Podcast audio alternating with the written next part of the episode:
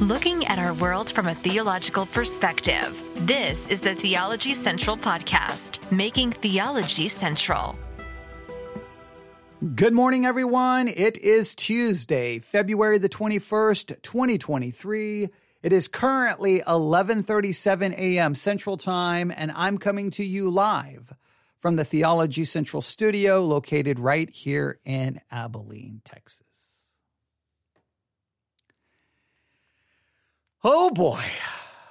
Oh boy, oh boy, oh boy, oh boy. I, I don't I don't have the words to express my emotions right now other than I I don't know. How do I describe just a total feeling of I I I don't know what to do. I don't I'm I'm I'm exhausted, frustrated, confused, bothered, irritated, tired of talking about it. Like there, there's so, there's so many emotions. There's so many words. I just, it's all just like, I, I really don't know what to do. I don't know what to do. And this, this goes beyond what I need to try to finish up right now in this particular episode. And see, in this particular episode, I'm tasked with trying to finish a sermon review. Someone asked me to do a sermon review We've done two parts. I think that makes up over two hours of discussing it. I feel like in many ways, all we've done is said the same thing over and over and over and over and over and over and over for two hours. In some ways, I feel like that I've said the same thing over and over and over and over for 70 plus hours in our series on law and gospel. And it seems that no matter how many times I say it, on one hand, people don't seem to get it or understand it or still can still continue to misrepresent what I'm trying to say. And then at the same time, there are those who are like, I'm tired of hearing you say the same thing over and over and over and over and over and over again. It's like, well, you may be tired of hearing me say the same thing over and over and over again, but by your comments, you demonstrate that you still don't get what I'm saying. So maybe you do need to listen to me say it over and over and over again. And then I just get frustrated because nobody likes to be misunderstood right? And and I don't think anyone likes to repeat themselves over and over and over. It's like it's it's it's kind of frustrating when when someone messages you and go, you just keep repeating yourself. And and I almost want to respond, and why do you think I keep repeating myself? Why do you think I keep re- do you think I have nothing else better to do? I mean, anyone who listens to this podcast, look at the wide range of things we discuss. You never know from day to day when I turn on the microphone what we're going to be talking about at any given moment. You don't know if it's going to be a Bible study, a news commentary.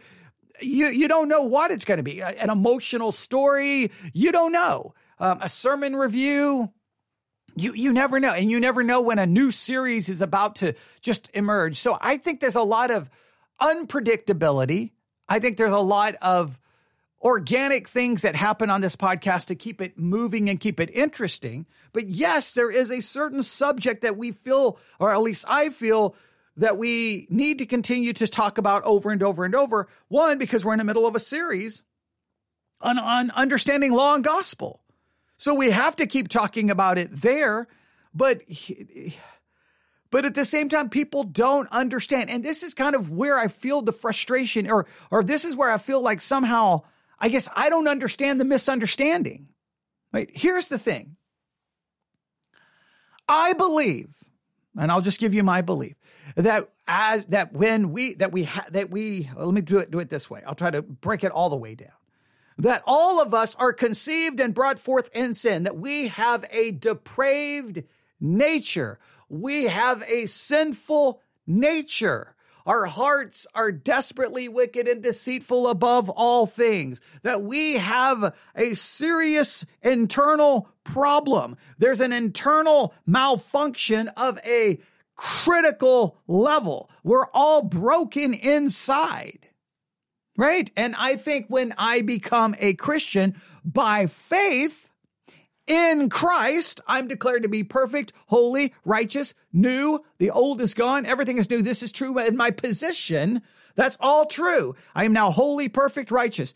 In my practice, I still have a depraved nature. I still have a sin nature and I will sin continually all the time. I'm still broken and that brokenness will manifest itself all the time. How do I know? Well, I can take three, three basic pa- uh, passages of scripture, three basic concepts. Love the Lord thy God with all your heart, mind, body, and soul. I never do that anywhere close to the level that's called for, which would be a perfect level. I never do it consistently and I never do it perfectly because I'm uh, because my love for God is always tainted with love for self and my sin because of my depraved nature. I'm supposed to love my neighbor as myself. I never do that correctly because I sometimes love others simply for the benefit of myself. And I am called to be holy as God is, holy. And I never do that because I can never be that holy. So that means even as a Christian, even as a Christian, I'm in a perpetual state of sin. I sin, I sin, I sin, I sin, I sin.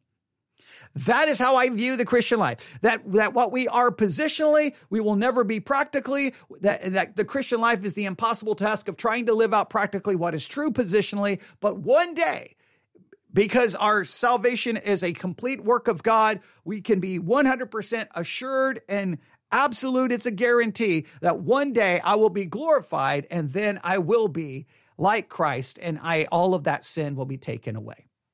But in the meantime, the Christian life is a life of failure and a life of sin. And any, and that's the reality. And what I want to do is to get Christians to acknowledge that reality. What I want to do is to get Christians to accept that reality. What I want to do is to get Christians stop trying to claim, no, no, no, no, no. If you don't do this and don't do this and don't do this and don't do this, you're saved. But somehow pretending that we actually do those things to a level that would, that would prove that we're saved because that could never prove that I'm saved because it would never be to the level that would prove salvation. Because what would prove salvation? Wouldn't it have to be, I don't know, because God doesn't accept anything less than perfection. So if you're going to look to your actions to prove your salvation, they would have to be very good actions. But not only that, if you're looking to your actions, you're no longer looking to the imputed righteousness of Christ. So I want people to acknowledge our sin and the reality of it and stop with this nonsense that no, no, no, no, no, no, no, no. Look, look to what you do. If you don't do this, you don't do this. You're probably not saved. If you don't do this, you don't do this. You're probably, I'm saved because of the finished work of Jesus Christ. All of my failures have been paid for, and every test you give me has been fulfilled in Christ Jesus. My salvation is based off what Christ did, not on what I do. And then I get very, very, very, very, very tired of Christians constantly claiming that now that we're Christians, we have power, we have the ability to say no to sin, yes to God. Now that we're Christians, we have the power to keep the law of God. Now we can do it. They say that, and then five seconds later say, well, well, well, well. I mean, we can't keep the law perfectly, but we can keep it. I mean, you can say no to sin. I mean, you can't say no to sin perfectly. I mean, you can say yes to God. I mean, you're not going to say yes to God perfectly. I mean, you can stop sinning. I mean, you can't stop sinning perfectly. And it's this weird contradiction. And it seems that whenever I point that out, Christians get mad at me. And they're like, oh, no, no, no, no, no. You're creating a false dichotomy. You seem to say, you seem to think that if we say we have power, then that power will get us to perfection. But that's just ridiculous. And I'm like, well, then what does the power do? Get you to 50% better off than you were? 40%? 60%? What, what does it do? So you want to argue, I want to, I, I tend to approach it from the perspective that I am saved perfectly in my position, but in practice, I sin, sin, sin, sin, sin. And I don't look for some supposed power we have because I know we all sin. Everybody else wants to argue that there is a power. But everyone wanting to argue that there is a power has to acknowledge the power does not get us to perfection. Everyone has to acknowledge that the power does not get you to being sinless. So you you even admit that whatever power we supposedly have is limited. So you can't see, say that I'm set free practically from sin because I can't get to perfection. To be set free would mean I could get to perfection.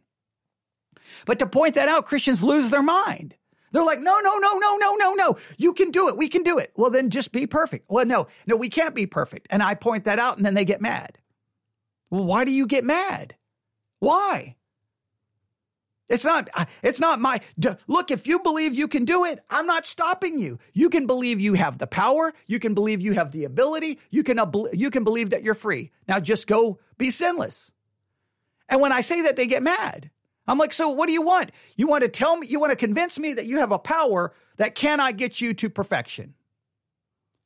Okay, well, con- great. you can't be perfect. I can't be perfect. You're going to sin. I'm going to sin. What's the issue? But there's Christians want to believe in some kind of that we have a power, and I just don't understand how how we balance this out. So we've been talking about these things. There's there's a lot of other things associated with it, but you know we've been talking about these over and over and over and over and over. But no matter how much I talk about it, I find myself right back into these same discussions and arguments. And and I know people are confused, but I don't know what there is to be confused about. I, I mean, personally, I don't know. Do you still sin? Yes. Why do you still sin? Because you still have a sin nature. All right. You want to believe you have a power? Well, then do it. You want to believe that these 13 things or 12 things, depending on who you, whether it's the MacArthur test or the Jonathan Edwards test or whichever test someone's going to give you, you want to believe that that proves whether you're saved or not saved? Well, then just be honest with the test. But here's how the tests are, are, are given. If you're truly saved, you will love God. And then about five seconds later, but you won't love him perfectly. If you're truly saved, you will do this, but you won't do it perfectly. If you're truly saved, well, so then it like you grade on a curve. I mean, you won't do it perfectly. And some people say it's not perfection, it's direction. Well, what does that even mean? And even if you have the outward direction, does that mean you have the internal direction? So as long as the external is good, then you can say you're saved. What about the internal? It's so subjective. And it's like Christians want to have this ability to determine who is saved or not saved. Salvation is based off the imputed righteousness, not an infused righteousness. So we've been talking about it and talking about it and talking about it. And the sermon that we're reviewing is it's the same kind of madness. You've been saved so you can keep the law. I mean, you can't keep it perfectly. You are saved. Now you will do this. I mean, you won't do it perfectly. You are saved and you have the power, but I mean, it, it, you can't do it perfectly. Well, wait a minute. So I can keep the law, but I can't keep it perfectly. Well, if I can't keep it perfectly, that's not keeping the law. So what does that mean? You have power, but there's a limit to the power. Well, then how do you even quantify or measure that? And it's been this just madness in this sermon. It's been maddening. So there's a part of me that just said, you know what? I'm not going to finish it. What's the point? I can't say, but someone asked me to do so, so I'm going to do so. But you can feel my frustration with the whole subject. It's just like we're going in circles and I don't I don't know what I don't know what people want from me. It's like if you believe you have the power and you believe you have the ability, then just go live it. You you supposedly have something I don't? Well, congratulations. Go go do it. Go show the rest of us that you you can you can be better than the rest of us. I guess I don't know what you want to. I don't know what you want. It's like. You have to believe there's power. Okay, well then, why don't you just go live it out, and the rest of us will figure it out, right? And if if I'm saved, then I have the power whether I acknowledge it or not. Correct. So it, it's just so weird. Like I I don't get it. It's it's the the arguments with me have I, I just I'm kind of like I don't understand anymore. But here we go. We're going to finish this. We've made it 18 minutes. This is a sermon on Romans chapter 8. I know that's a long introduction. I just, I just didn't know how to get back even into the sermon review. But here we go. Romans chapter 8. I, I can't review everything he said. It's just been this madness, this, this double speak. You can keep the law, but you can't keep it. You have power, but I mean, you don't have a limited power. You can do it, but I mean, you can't really do it. If you don't do it, you're probably not saved, but you can't do it perfectly, but you can still be. It's just all over the place. Now he's in Romans chapter 8. And he's going to try to show us, I guess, the, the character. I think he's going to try to show, well, he'll, he'll explain. Here we go. This is the characterization of the two types of people. Look, secondly, at the condition of the two types of people. Verse 6 For the mind set on the flesh is death, but the mind set on the Spirit, the Holy Spirit, is life and peace. Oh, just consider for a moment. Not only the condition presently that you experience, it says is, by the way, but also the condition of what it would lead to.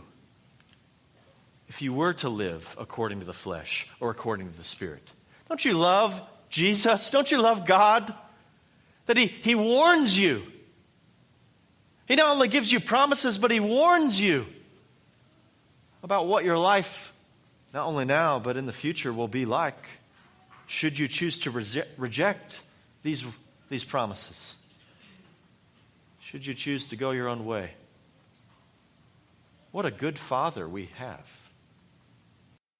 Now, if we choose to go our own way, uh, does that mean we lose our salvation? Or are you going to say it means we were never saved? Because a Christian could never do this. Now, if for those who haven't been with us in this sermon review, he doesn't believe 1 Corinthians 3 is a, uh, when it says, and I'll read it to you. I think he's going to come back to it. 1 Corinthians 3, where we read, And I, brethren, could not speak unto you as, as unto spiritual, but as unto carnal, even as to babes in Christ, where it seems to be referring to these believers as carnal, he seems he rejects that idea. He rejects that idea. I, I so here, if there's any carnality, then that's a proof that you were never saved. That was a proof you were never saved. That's kind of the direction he's he's going. He doesn't just say, don't touch that stove because it's hot, so to speak. He says, don't touch that stove because it's hot. It'll, it'll affect your feeling, it'll morph the way that you feel. It'll hurt. That's just a simple illustration that maybe a father would say to a son. But our Heavenly Father speaks to us in greater realities.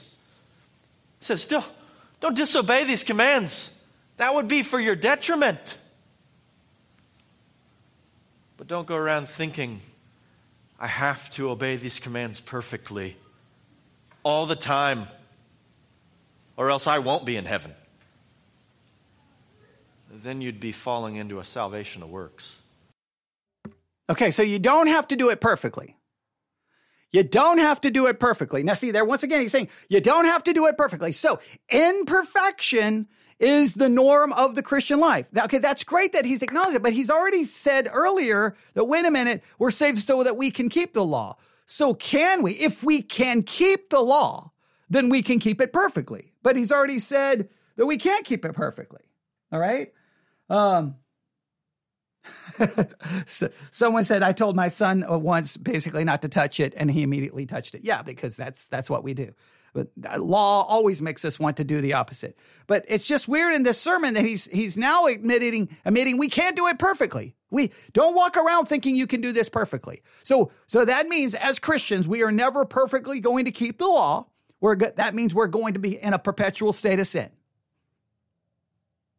But he's already tried to make it sound like, no, no, no, no, no, no. If you're carnal minded, if you do that, you're not saved. So now, now, now, see, now it becomes this subjective. What's the measurement? So how much disobedience can be in my life before supposedly it proves that I'm lost? Because you've already admitted that there's going to be a constant amount of disobedience because no one can do it perfectly.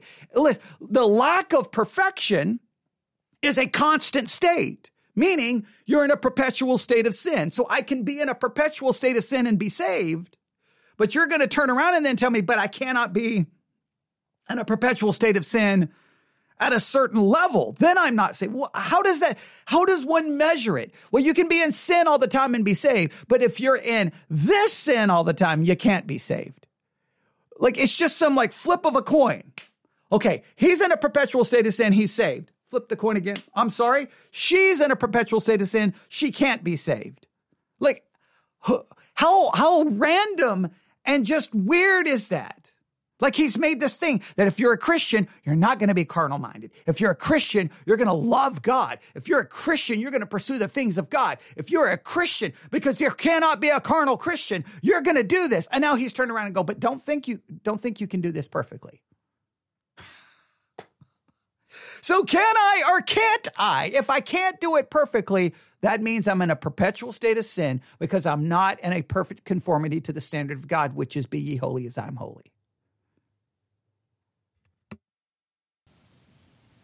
We do need to be perfect as our Heavenly Father is perfect. Don't get me wrong.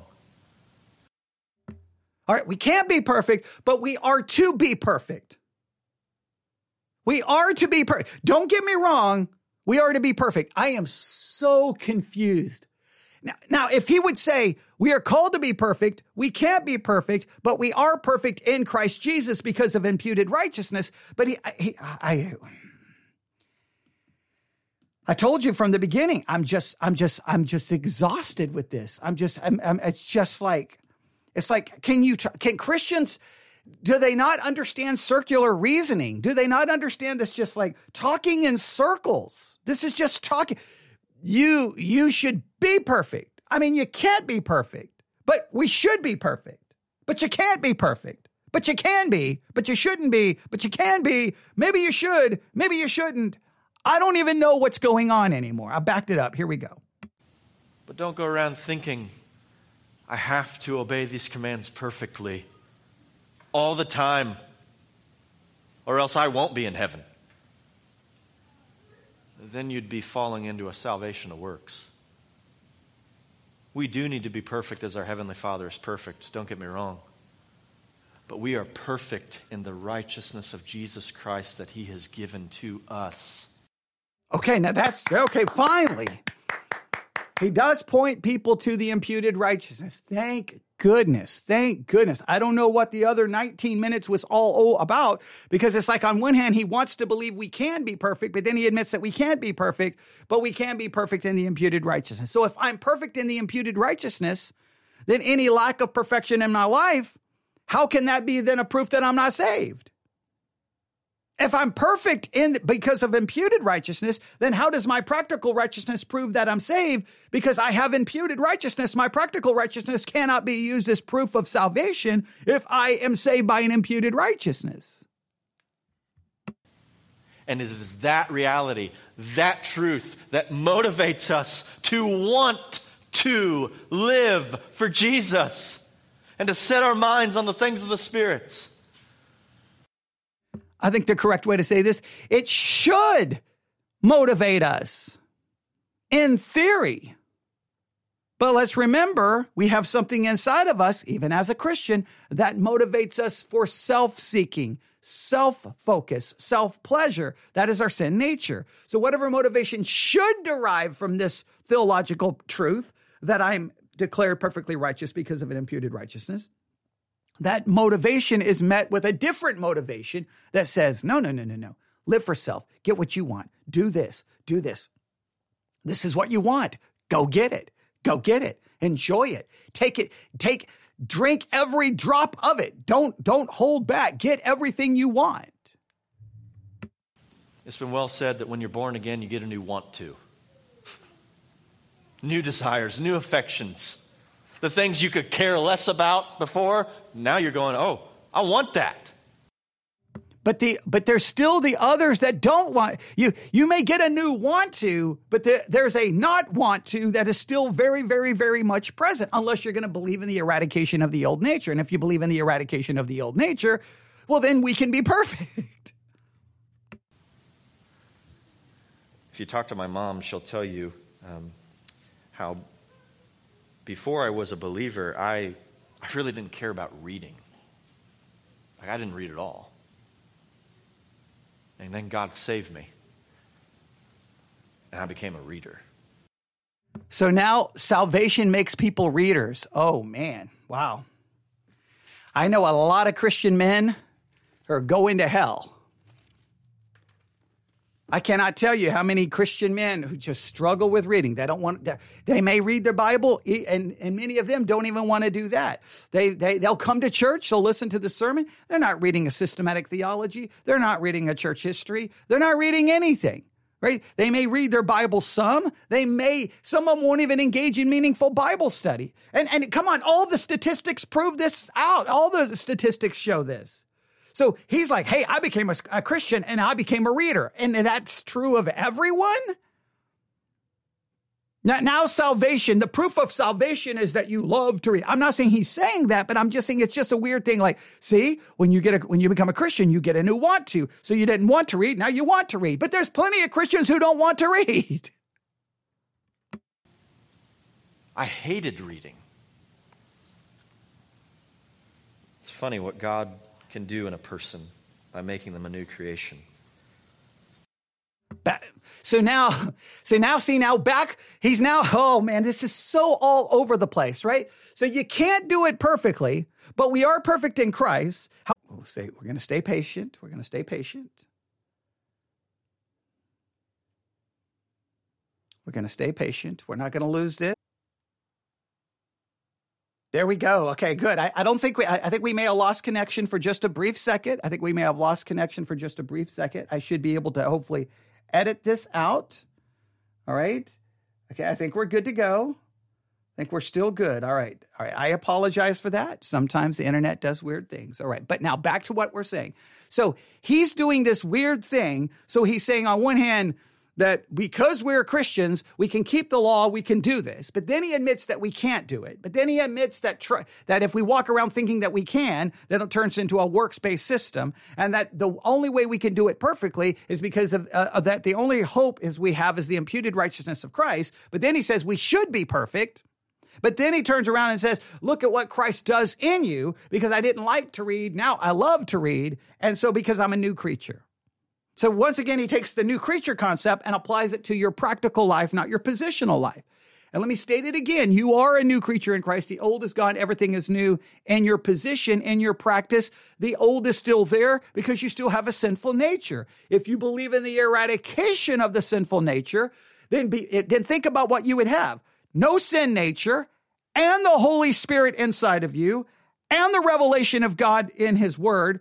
Well, then how, why would you not be perfect? So he, uh, it's it's just this weird, like you can, but you can't, but you should, but you will, but you can't. It's he is he's gone so many different opposite directions that I I don't even know how he can't hear the constant, just circular contradiction that is happening here. Not only giving them a new position, but new desires and a new end to be with him forever. So look at the two, the two conditions of these two types of people. The minds. Now, I, I agree we have a new position. And I, and, and I won't even disagree that there may be new desires, right? Because you've changed your mind. But whatever new desire, if the old nature is there, that old nature will fight against the new desire. Sit on the flesh, those who live according to their flesh and their sinful patterns of life, that condition for them currently is death. And what does that mean? That's talking about a spiritual death. Oh, though they're alive physically, and they may be doing morally upright things, and they may know plenty of things about God and about the Bible and about church, they're dead Okay, so there is a there's a group of people out there who may know a lot about the Bible, who may do morally upright things, who may know a lot about the church, but could still be lost.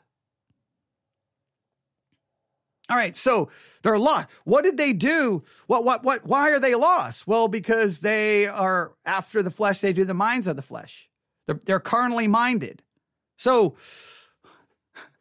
so you're after the flesh, but you're doing morally upright things. Like this becomes so subjective. So okay, wait, I'm doing morally upright things. I do love to go to go to church. I do I do love the things of God. I know a lot about Scripture, but I could still be lost. And why would I still be lost? Like what what makes me lost? Because of the way I think, or because I have wrong desires. Ephesians 2 reminds us of this. Psalm 1 reminds us of this. Countless other places we could go to in the scriptures. And it's leading to death. And why is that?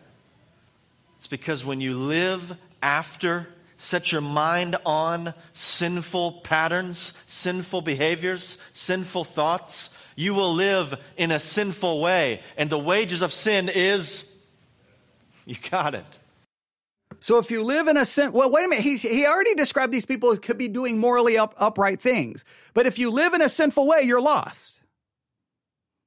So if you live in a sinful way, you're lost, but he's already acknowledged we cannot be perfect. So if we cannot be perfect, are we not living in a sinful way? Now, see, this becomes now this subjective. No, no, no, no, no, no, no, no. See, you're, you're, as long as you're trying to go this direction, that's not considered a sinful way. It's when your direction seems to be more the other direction. Now you're lost. I mean, now you were never saved. But what if I go back the other direction? once again, this becomes, am I saved by an imputed righteousness or am I saved by, and they're like, well, you're not saved by your actions, but your actions prove it. Again, how do actions prove an imputed righteousness? There would be proving an infused righteousness, which would be Catholicism.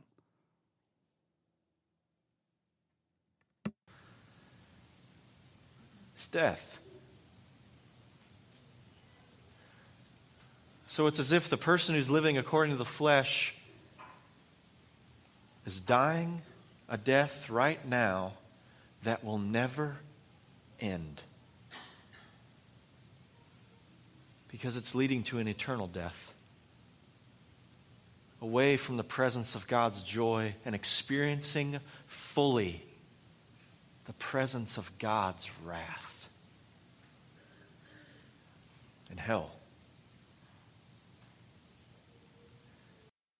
Okay, you've got to if that is if that's the case, you've got to describe exactly what this looks like so everyone sitting in your church can go, okay, okay, okay, okay. All right, is that me or not? Because he's already said you could be that this person that he's describing that will go to hell could be a morally upright person who cares about the things of the church and knows a lot about God and knows a lot about scripture. So, what does it look like that you can be morally upright, do morally upright things care about, know a lot about scripture, care about the church, but you're actually dead. Like, what is, I need to know what that looks like. Every, you owe it to everyone to describe exactly what this looks like. The wages of sin is death, but the free gift of God is eternal life through Christ Jesus our Lord. God has made a way. God has made a way for sinful man to be made right with holy God by sending his Son. And those who live according to the Spirit, who set their minds on the things of the Spirit, are constantly contemplating the Son. It's all. All right. So if you're if you're saved, you're constantly contemplating the Son. You're constantly focused. So I guess that's the way you know. Are you constantly focused on Jesus? Are you constantly thinking about Jesus? Are you constantly putting your focus on that? If you're not constantly doing it, I guess you're not saved. I mean, that's the only way I can. He's it, it look, the burden of proof is on him to qualify and quantify this in some level because he's threatening people with you're going to go to hell. So what, what does it look like? Well, the only now cl- clear distinction he's made, you will constantly contemplate the, the Son. Really? Yeah, Christians constantly, give me a break. Christians constantly put their focus on the things of this world and the things of self. You know it, I know it, everyone knows it. About the Son. And therefore, the condition of their life of this type of person, this Christian, the mindset on the Spirit is life and peace. Oh my goodness. Just think of this life, eternal life, world without end. Amen and amen. Life with Jesus Christ, life with God the Father, God the Son, God the Holy Spirit life with all the saints who've gone before and all the saints who will come after. Life that is free from sin. Life that is free from sin. Now, wait a minute, a life that's free from sin, but you've already told us we can't do it perfectly. If I can't do it perfectly, that's not a life free from sin.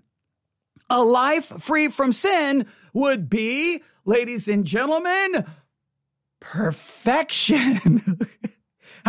Christians are weird. You, you, you can live a life free from sin. I mean, you're going to still sin, but it's a life free from sin. I mean, you can't be perfect, but it's a life free from sin. I mean, you can keep the law, but you can't keep the law perfectly. What, why, why do Christians have such a hard time with this? Just, I, I don't get it. Life that is in the presence the joy of the Father.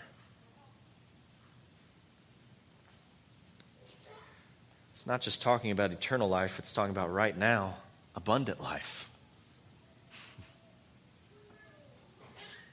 That has ramifications for even now.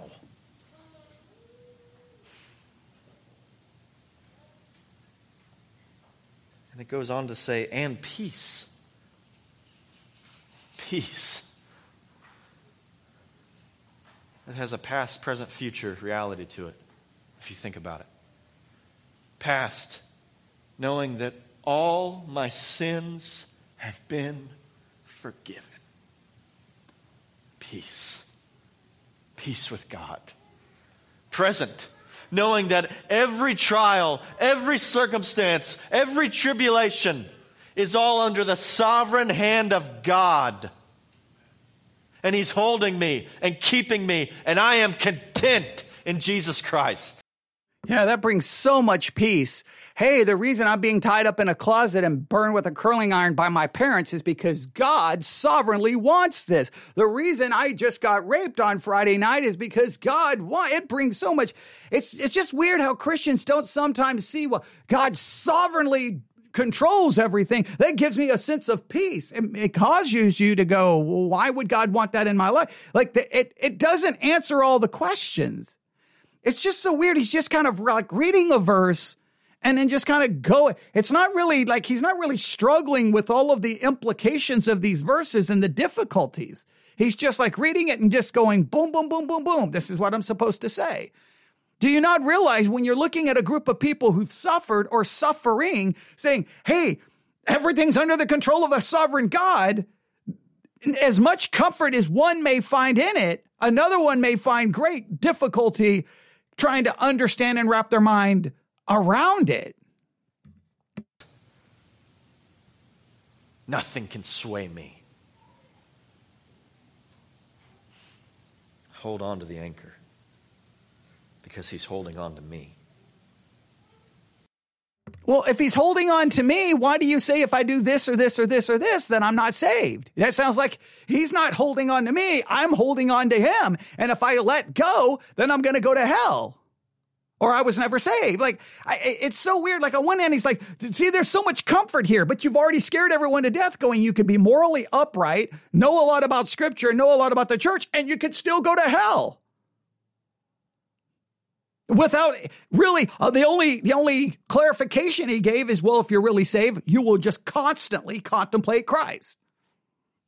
So if I don't constantly contemplate Christ, no matter how much I know about scripture and no matter how much I am morally upright, I'm still going to go to hell. I guess. I mean, he's, he, it's the burden of proof is on him to clarify all of this. And a future. Peace that is fully experienced God's presence. Seeing the one face to face who paid for your peace, who bought you peace, who laid his life down for your peace. You, Christian, who were an enemy, are now at peace because of this man, this God man, Jesus Christ.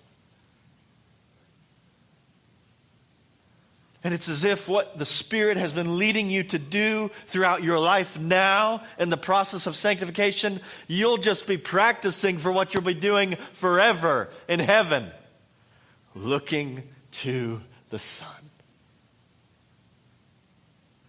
Is there anything better to think about? And as a matter of fact, we need to think about that more. you know, growing up, my grandfather always taught me, he, he said, Luke, you need, to, you need to read about the end times. And I thought, okay, he's, no offense, he's, he's a senior saint. His life is coming to an end, so he thinks everything's coming to an end. I get it. But he was right. It wasn't that everything was coming to an end, it's that everything was just beginning. And that you need to look to the end of what's been told and to think about heaven, to contemplate the new heavens, the new earth, the new Jerusalem.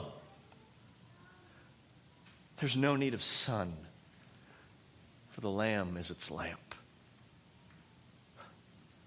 I mean, think about what sort of peace God will guard your hearts and mi- minds with, as Philippians says, when you can. It's just so weird because he throws out like basically, you could be going to hell, but now it's like, hey, just look at all this wonderful stuff. I'm still go- going back. Well, wait a minute. How do I know if I'm going to heaven? Because I could be morally upright, care about the things of God, but yet still go to hell. Like, yeah, I, I, I don't really care about all of this positive stuff. I need you to answer. How do I know for sure if I'm going to heaven? Is it the imputed righteousness or is it, well, I, I, I constantly contemplate Jesus. And if I don't do that, then I'm not going to heaven. Like, what, what, what? I need to know the answer to that. It's so weird. Like, I, I don't even feel like we're really dealing with the text. Consider those realities. When you set your mind on those things and consider how you'll live. I mean, consider this for a moment. I love going to conferences. It gives me a time to travel, to think, to pray, and I, would rather drive than fly because I can listen to sermons and I can just take it in one right after another. I remember this last conference I went to, it was nine hours long. And it was just one sermon after another, after another, after another. And some of it stuck. but I remember hearing a sermon by Paul Washer and being so captivated by the love of Jesus Christ for not only me, but all the church. And I just remember being so thankful. And in that moment, there was a semi that cut me off. Just went right into my lane. And it didn't really bother me. And I'm not saying that to talk up myself, because trust me, just drive with me a little bit, you'll know. It's not always the case. But what I'm saying is there's a simple example there.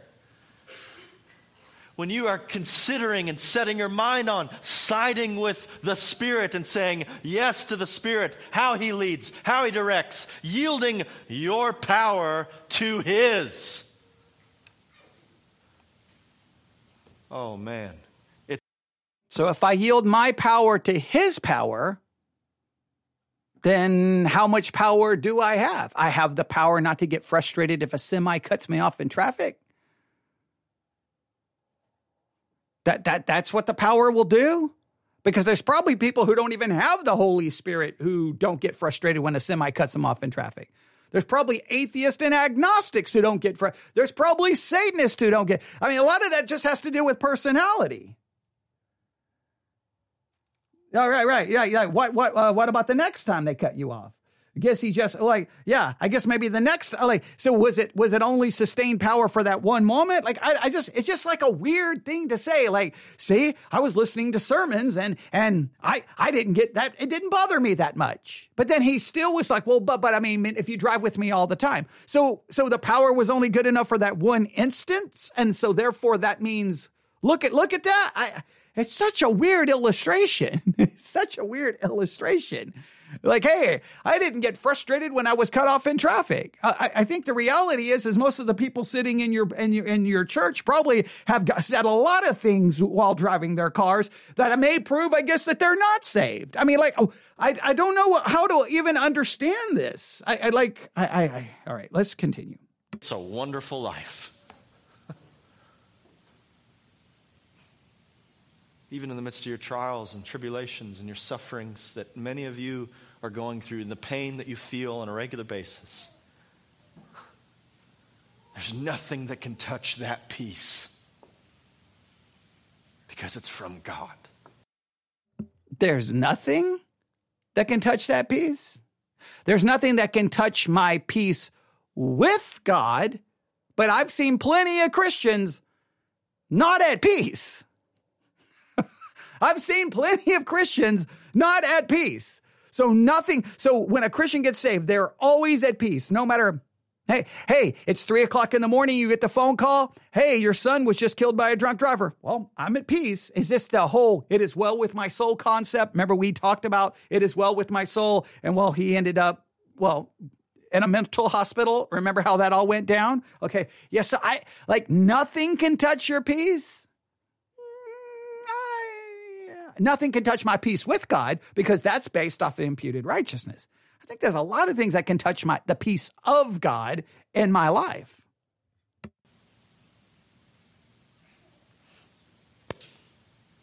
Do you experience that? Do you set your mind on things of that nature? Or are you settling for anything else? Anything less? Because everything's less compared to God. What does your life look like? If everything is less than putting your mind on God, well, then I guess all you would do Monday, Tuesday, Wednesday, Thursday, Friday, Saturday, Sunday is read the Bible, go to church, pray, listen to hymns, listen to sermons. You don't do anything else because you wouldn't want to set your mind on anything else because it's less than, right? You wouldn't want to watch a television show. You wouldn't want to watch a sporting event. You would just, that's, is that how, is that how it, is that the proof that one is saved? Are you walking by the Spirit? Are you desiring? Do you want to follow His leading? To trust in His power? Are you finding that more time in your life, rather than going out and doing good things, you're just simply praying? Asking God for help? Have you been humbled to that degree?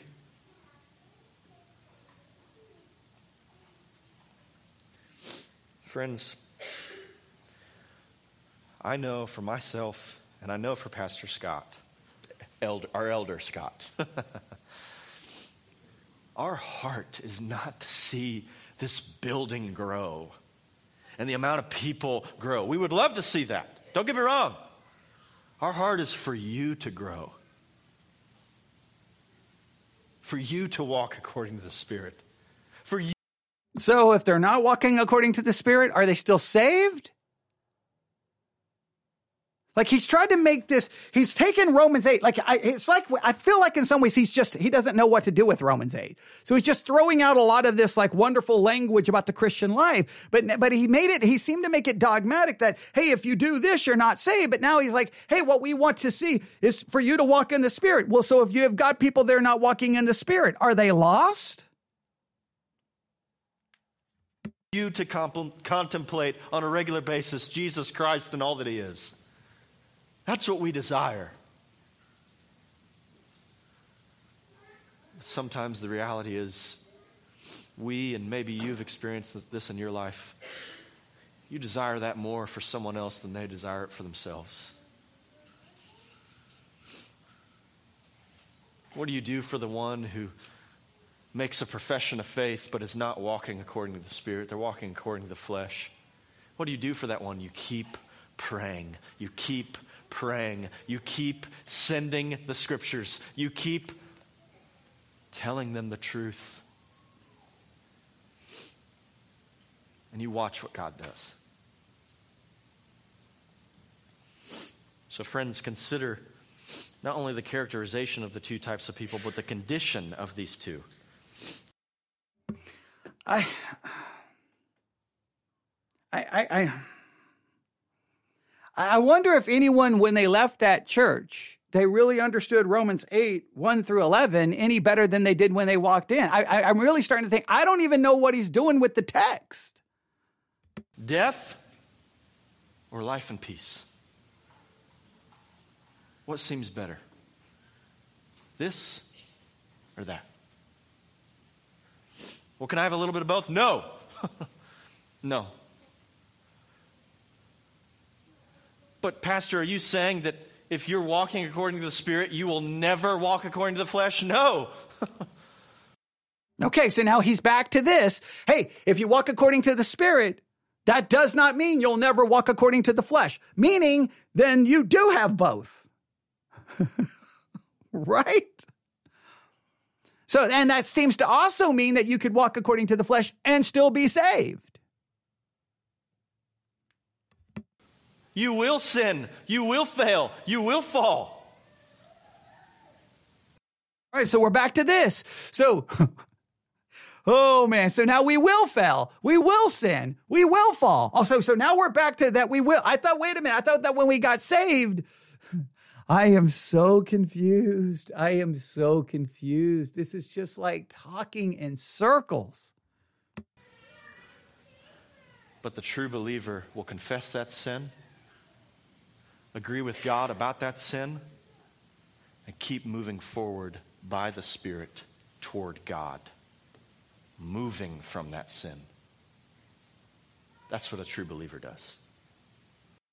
All right, so that means they're not never going to commit that sin again. Or are they going to? Are they? They could commit that sin again? Like, is it a one-time shot? You can commit that sin once, and then you'll never commit it again.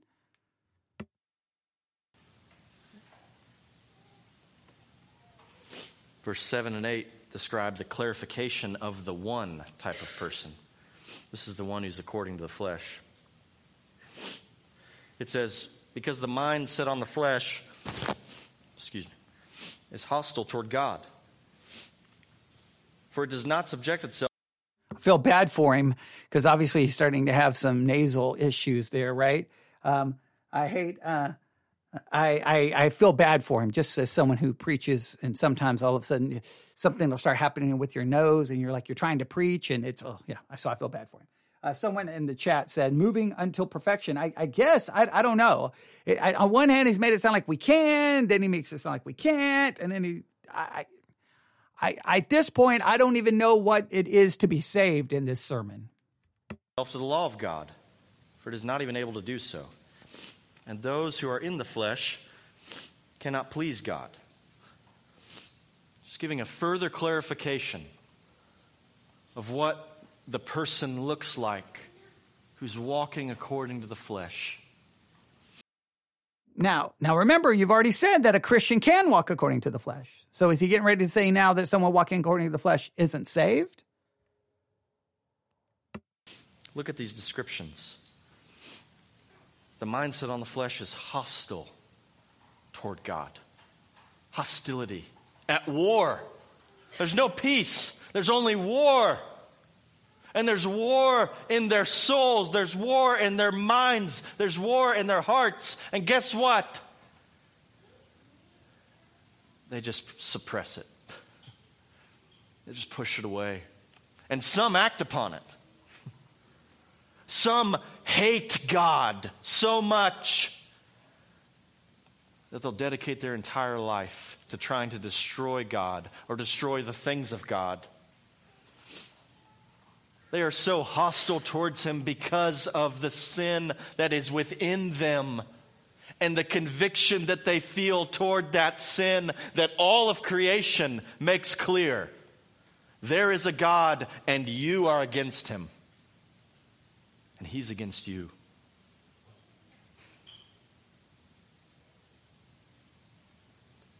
It is only when God, by his grace, reveals to us through His Word, through the power of the Spirit, that God is for us who believe. As a matter of fact, He's always been for us who believe. From eternity past to now, eternity future. His love for us never even had a beginning, it just always was. A friend, if look, a lot of the things he's saying are are, are good. I just I just don't. I still don't know what he's doing with Romans eight. It's just like I. It's just like he's reading some words and then he just kind of goes. I'm so con- perplexed because it seems that what he would really want to drive home in this sermon, you'd think the thesis of this sermon is you're either lost or you're saved. Here's how you know you're lost. Here's how you know you're saved. Here are the requirements. Here's the test. Like if you're if you're if you if you preach from that theological perspective, which is clearly his theological perspective, which my theological perspective is I know I'm saved because of the imputed righteousness of Christ, but in my flesh, I'm still going to sin and I'm going to struggle and I'm going to have this problem, but my hope is in what is what I am in my position because in my practice I'm still going to sin. But he wants to say, no, no, no, no, there's a test in your practice. And if you do this and this and this, you're not saved. But he's not really art- articulating or clarifying exactly what that looks like. It's very vague. Like on one end, you, you, you can keep the law, but you can't keep the law. You can do it, but you can't do it. You have power, but not power enough to get you there. And it's just this weird, like, gray, like, I don't know. You can be morally upright, care about the things of God and know scripture, but you could still be lost. Well, okay, well, you got to clarify what that means. If you confess your sin, if you repent and believe in the Lord Jesus Christ, you will know what that love feels like.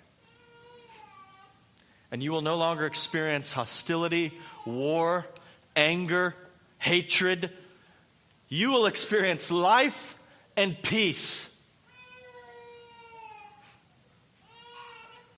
And then he makes these absolute statements. When you get saved, you will not experience this, but many Christians experience. Remember the famous quote by Martin Luther? Love God? Love God? Sometimes I hate him. Oh, oh, oh, I'm sorry. I'm sorry. A Christian can't say that. A Christian can't say that because you'll never experience that anymore.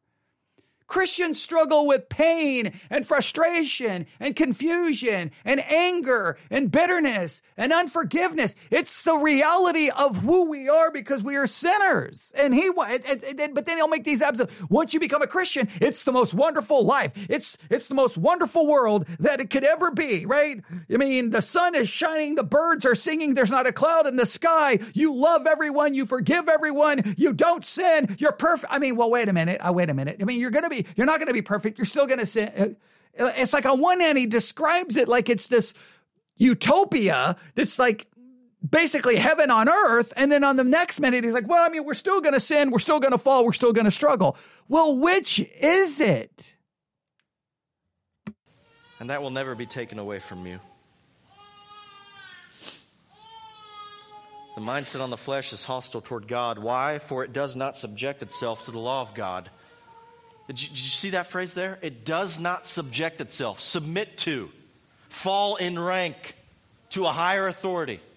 It does not subject itself. It's a choice, it's a willful choice. There's your free will. It's right there. A will that is free but bound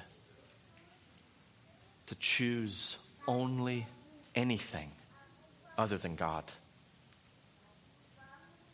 And it and see, you're good. I guess you're getting ready to imply that when you become saved, your will is now free to choose God. Well, if your will is free to choose God, then you should be able to have the power to willingly choose to never sin. So is our will free after salvation?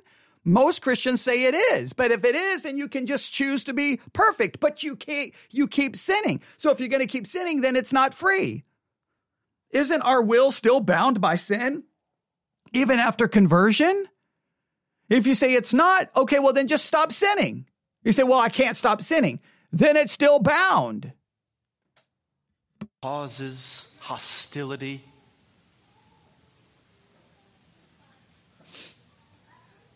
and it brings about death. It says, it does not subject itself to the law of God, which reveals the character of God. It does not subject itself to God, is what we could even say, for it is not even able to do so. Radical depravity. This is why we pray. We don't manipulate decisions around here we pray for the Spirit of God to break the, the sinful heart.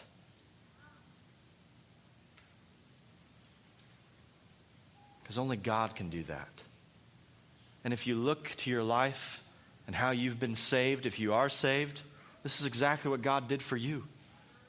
You may not have been so hateful toward God that you were spending your whole life to be against Him outwardly, but make no mistake, you were living your life, little or as long as it was, before God did something for you, demonstrating a hostility toward Him.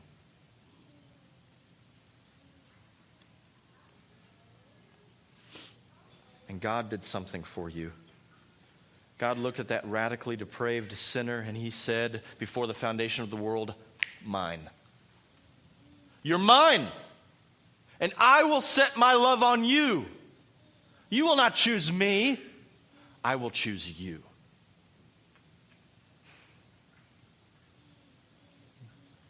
And if God could do that for us, imagine who else He can do that for. Hmm. Verse 8 And those who are in the flesh cannot please God. This is where we end. Those who are in the flesh, who are walking according to the flesh, who are setting their minds on the things of the flesh, those sinful cravings, those self centered desires who are consistently living their life through this pattern of sin, sin, and more sin. They can't please God. They're not even able to do so.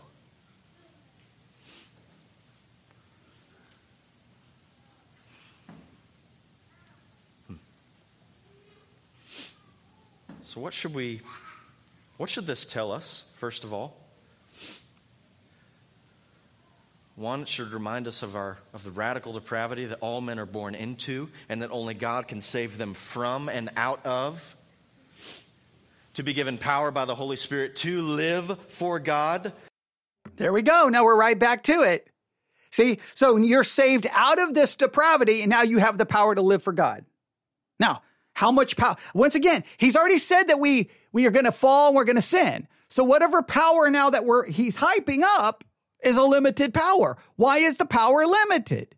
And so when I ask that question, people are like, it's a false dichotomy. You can have power and because things can stop that. I, you'll, you'll get these comments. Things can stop that power. Well, whatever can stop the power is greater than the power. If the power, if the spirit of God is the power giving you the ability to do it, then why can't it be, why is it not a power to get you to perfection? But whatever stops that power is greater than the power. I knew that. I knew it sooner or later he was going to re- come right back to it. So he's going to basically say, now that you're saved, you're, that radical depravity is somehow magically gone, and now you have power. But yet you can't get to perfection. It, it's like such double speak. You, you had this radical depravity. Now somehow the ra- radical depravity is taken care of. Now, I don't think he would believe in the eradication of the old man completely, but it almost hints at it because now you have the power. Well, if I have the power, how much power? Where they once were an enemy, now they're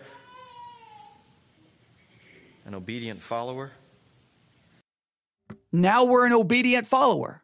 Now, if I'm an obedient follower, then if I'm obedient, can there be disobedience and I still be considered obedient?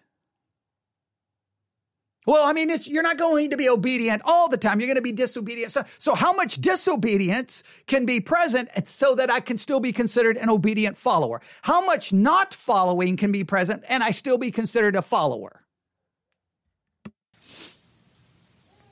But this should also tell us that the purpose of all of our lives is to bring glory to God, to please God. And Paul says over and over again, gives this phrase, please God, please God, please God, please God.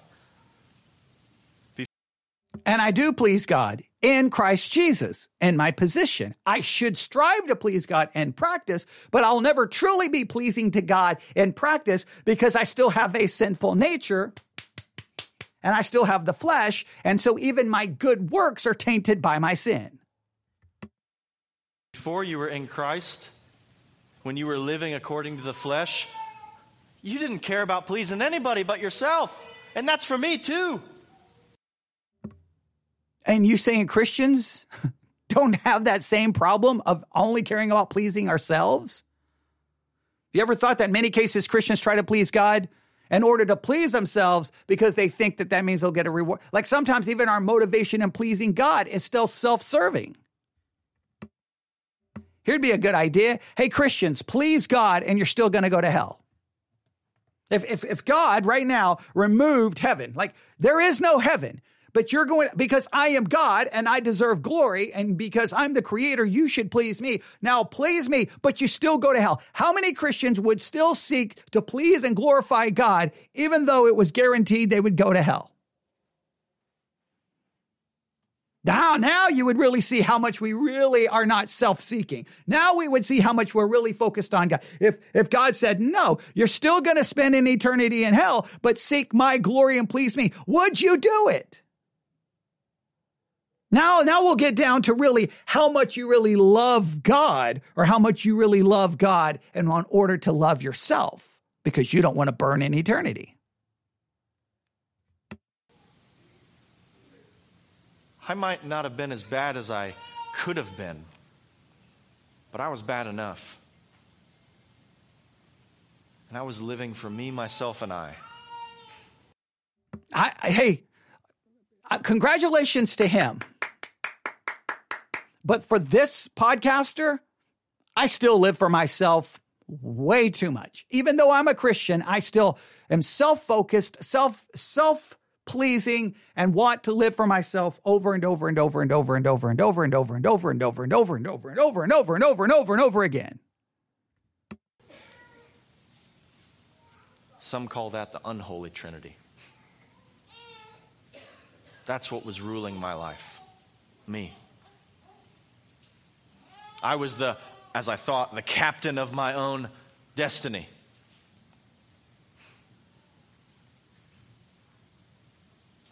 And yet, the Holy Trinity, God the Father, God the Son, God the Spirit, did something for me that caused me to now want to please God. See, please note the focus is not that what he did for me was giving me an imputed righteousness. The focus is that he did something in me to now make me want to please God. So, so now Christians want to please God.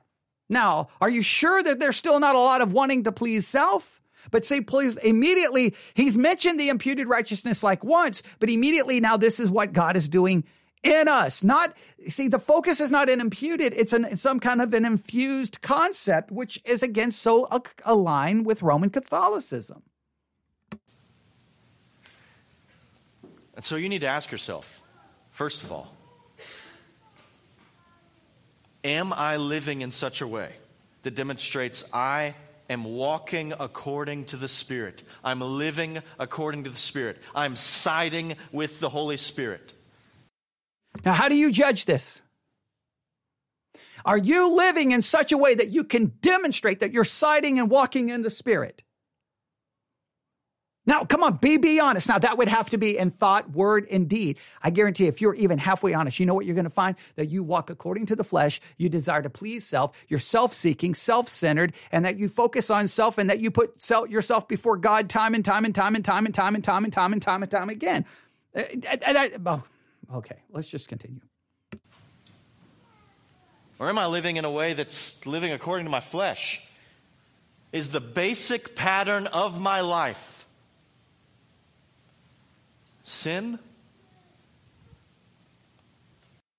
The basic pattern of your life is sin. And let me give you the examples again. Jesus tells you to love the Lord thy God with all your heart, mind, body, and soul. You never do that. That's a pattern of sin. You love your neighbor as yourself. You don't do that. That's a pattern of sin. Be holy as he is holy. You don't do either of uh, none of those three things. You don't do ever. You fall short continually, meaning that that's a pattern of, ladies and gentlemen, sin, but you don't mean that. What you mean is a pattern of sin is specific sinful actions. Not even you're you're ignoring sinful desire, sinful thoughts, sinful feelings, sinful motivations. You're just going to look at some are you committing these sins? And so we reduce sin to simply an outward action. And as long as we avoid certain big outward actions, then we can consider that we're doing good enough and that we can dis- prove to everyone that we're so godly and that we're so wonderful. Basically, clean up the outside of the cup so that you can somehow prove to yourself that you're godly enough so that you can claim to be saved.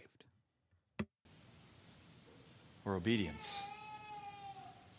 Disobedience or obedience? Obedience or disobedience? I just gave you, th- again, those scriptures. How often are you disobedient to them? How much disobedience can be in your life and you still be considered obedient? You have to ask, ask yourself that question first and answer that. This will determine what type of person you are.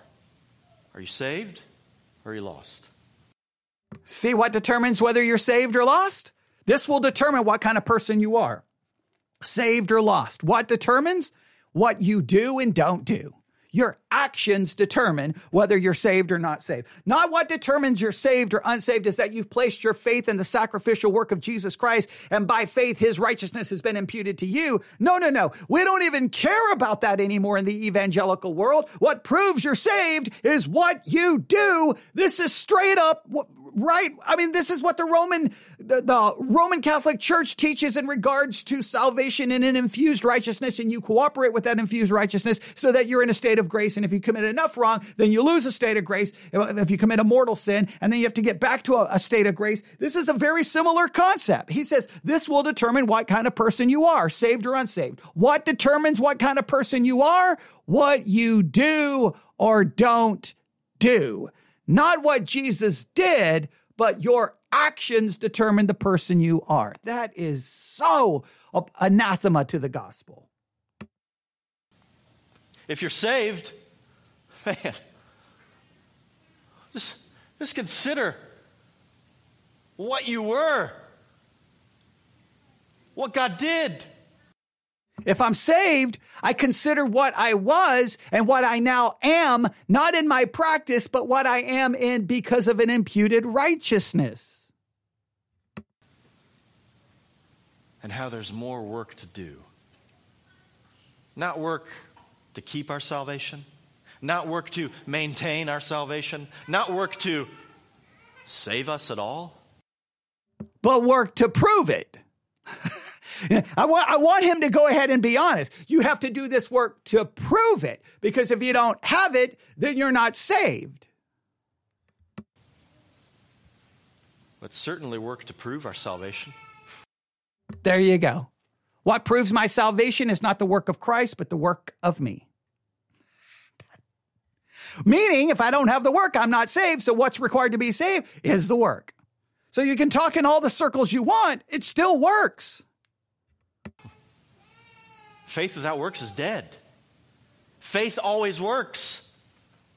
And friends, there's always more work to do. And you say, Pastor, I'm not a pastor, I'm not a theologian, I'm not a missionary. Well, you may not be a pastor, but you certainly are a theologian. And you certainly are a missionary. You say, Pastor, I'm a stay at home mom. you are a theologian to your children, and you are a missionary to them.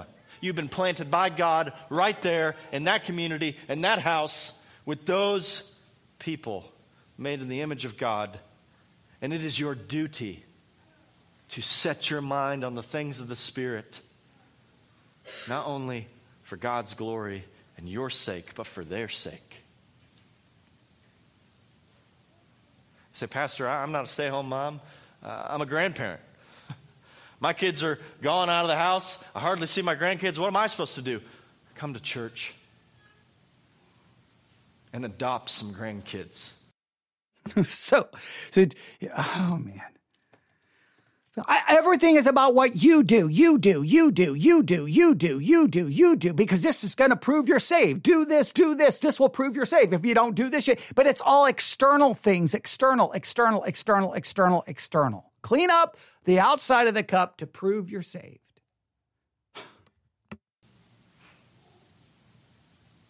Set your mind on the things of the Spirit and talk about Jesus to those kids because they're listening. They're listening. I mean, maybe I bring them up too much, but my son the other day, he just said, Daddy, your head hurts? I'm going to pray to God for you. Thank you, Lowell. I wasn't talking about prayer with him, but guess what? He sees a lot of people praying on a regular basis. And that includes you. Well, what about me, Pastor? I hate my. I, I don't know what that supposedly proves. I mean, congratulations. He said that. That's wonderful. Does it prove? I mean, I, I, I don't know. Whatever. Just, I just. I've seen a lot of parents say those things about their kids when they're young, and then when they're 18, they're an atheist. The kid. so now an atheist and agnostic and doesn't care anything about God. So that doesn't necessarily prove anything. But okay, I, I, I don't know. I don't. I, I guess this is all about what we do, what we do, what we do, what we do. The gospel in this church is if you want to be saved, do these things. I mean, no, no, no, no, no, no. You don't do these things to get saved, but if you don't do these things, you're not saved. So you have to do these things in order to be saved. But we don't believe that you're saved by doing them. But if you don't do them, you're not saved, meaning you have to do them in order to be saved. And you can do it, but you can't do it, but you will do it, but you won't do it. But I don't know. You, you have power, but not that kind of power. I, I, it's just all over the place. The one thing he mentioned the imputed righteousness like once, but I can tell you this. He's not pointing anyone to the finished work of Jesus Christ. He's pointing everyone to their unfinished work and telling them to get busy. My job. I just go in and do my time. I'm just living for my retirement. You never retire as a Christian. Obviously, because if you don't, you probably think you're lost. Okay, so you got to get to work. I don't even know why Christians sleep. You use those extra hours to do more things to, so that you can prove that you're saved. And you're in a mission field at that job that you hate by those people who may despise you for what you believe in. But you have an opportunity to set your mind on the things of the Spirit, to live according to the Spirit. Even if you're on the line, just doing something over and over and over again, you're doing it for the glory of God. And you can love the Lord your God with all your heart, soul, mind, and strength, and love your neighbors yourself as you do it. Do what? He truly believes you can love God with all your heart, mind, body, yourself, and love your neighbor yourself. He truly believes you can do that? Oh, you, we never do that perfectly. Ever. So, so, so he needs to just, he just needs to go and come out and just say he believes in sinless perfection. Because if you can love God with all your heart, mind, body, uh, and soul, and you can love your neighbor as yourself, and you can do that, then I'm sorry, you've reached sinless perfection. Because if you loved God with all your heart, mind, body, and soul, you would not sin. And if you love your neighbor as yourself, you would not sin against your neighbor in thought, word, or deed.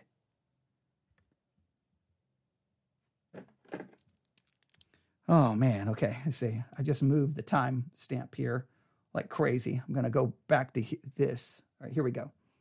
A pastor, but you certainly are a theologian. And you certainly are a missionary.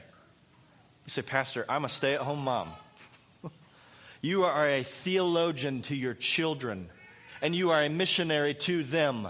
You've been planted by God right there in that community, in that house, with those people made in the image of God. And it is your duty to set your mind on the things of the Spirit, not only for God's glory and your sake, but for their sake. say, Pastor, I'm not a stay home mom, uh, I'm a grandparent. my kids are gone out of the house. I hardly see my grandkids. What am I supposed to do? Come to church and adopt some grandkids. Set your mind on the things of the Spirit and talk about Jesus to those kids because they're listening. They're listening. I mean, maybe I bring him up too much, but my son the other day, he just said, Daddy, your head hurts? I'm going to pray to God for you. Thank you, Lowell. I wasn't talking about prayer with him, but guess what? He sees a lot of people praying on a regular basis. And that includes you. Well, what about me, Pastor? I hate my job. And if I was a pastor, I mean, I know he may be a young pastor with young children, don't use your children as illustrations of how godly they are. Don't do that because you set them up. And everyone in the church then will see when they fall and go, "Oh, I thought that kid was so godly. I thought that kid prayed." I, yeah, just just that's just a word of advice. Don't use your kids as an example of positive things because everyone in the church will then say, "Oh, he thinks his kids are so perfect." And when your kids then don't live up to that perfection, everyone's going to judge them based on well how perfect you made them sound in your sermon illustrations. Just leave your kids out of it. Okay? That's that's that's the best thing to do. I just go in and do my time. I'm just living for my retirement. You never retire as a Christian. And you're in a mission field at that job that you hate by those people who may despise you for what you believe in. But you have an opportunity to set your mind on the things of the Spirit, to live according to the Spirit. Even if you're on the line, just doing something over and over and over again, you're doing it for the glory of God. And you can love the Lord your God with all your heart, soul, mind, and strength, and love your neighbor as yourself as you do it. And what's the motivation to do all this? It's God. Well, the motivation is if I don't do all of this, I prove that I'm not saved. so the, you've already given me the motivation. You can try to spiritualize the motivation all day, but you made it very clear. You do this to prove you're saved. You work in that factory, you love God with all your heart, mind, body, and soul, love your neighbor as yourself. And I guess if you don't do that, you're not saved.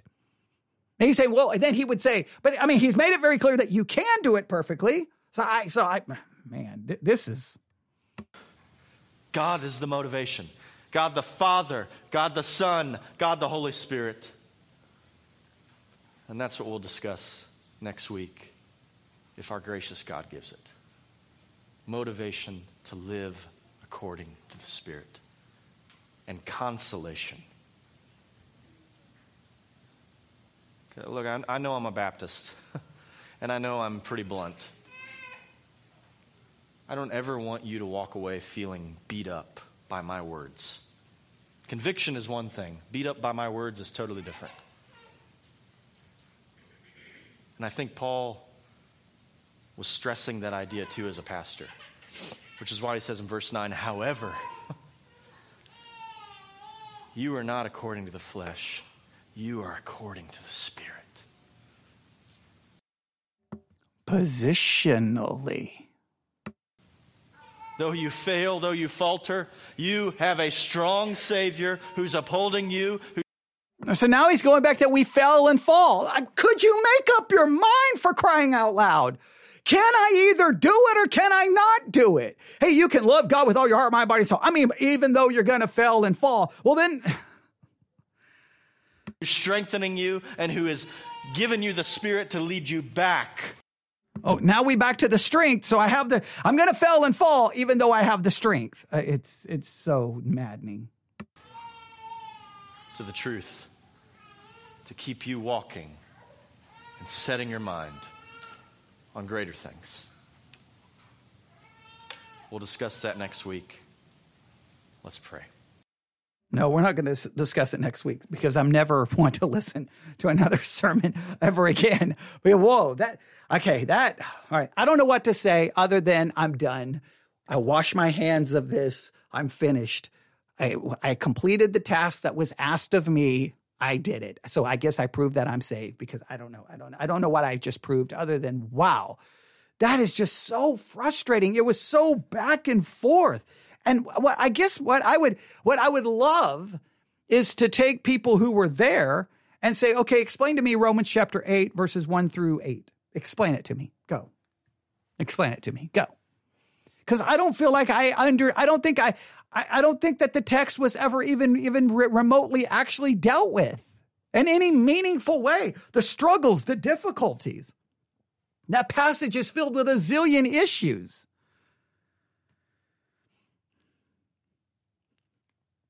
I don't know what to say. I will say this uh, at about the 30 minute mark, 29 minute mark, we had an internet interruption.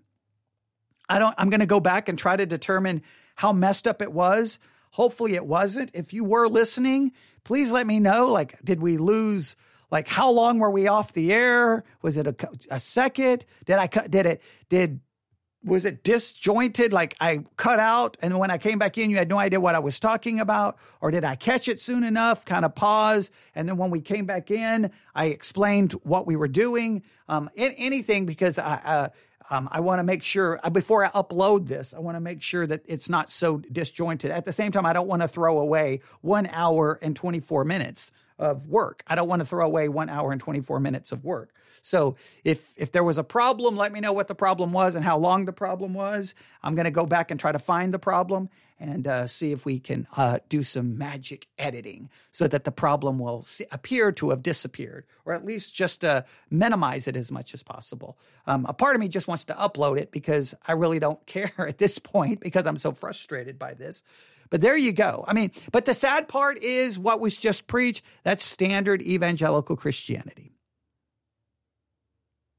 And I just like, I don't know how someone doesn't walk out of there going, So am I saved? Am I not saved? What do I have to do to prove that I'm saved? Do I do enough to prove that I'm saved? Because the one thing that was not given was the comfort that your salvation is not based on what you do, but what Christ did for you. And that by faith in him, you are declared perfect and righteous, and you're saved by an imputed righteousness. But okay. I'll stop there. You can email me, newsif at yahoo.com, newsif at yahoo.com. That's newsif at yahoo.com. I, I wish I would say thank you for listening, but I almost feel bad that you did listen. Just please consider what the gospel actually is. And please be honest with the sin in your own life and stop pretending to be something that we're not because we're all sinners and we still sin. And we need to be much more honest with that fact. All right, thanks for listening. Everyone have a great day. God bless.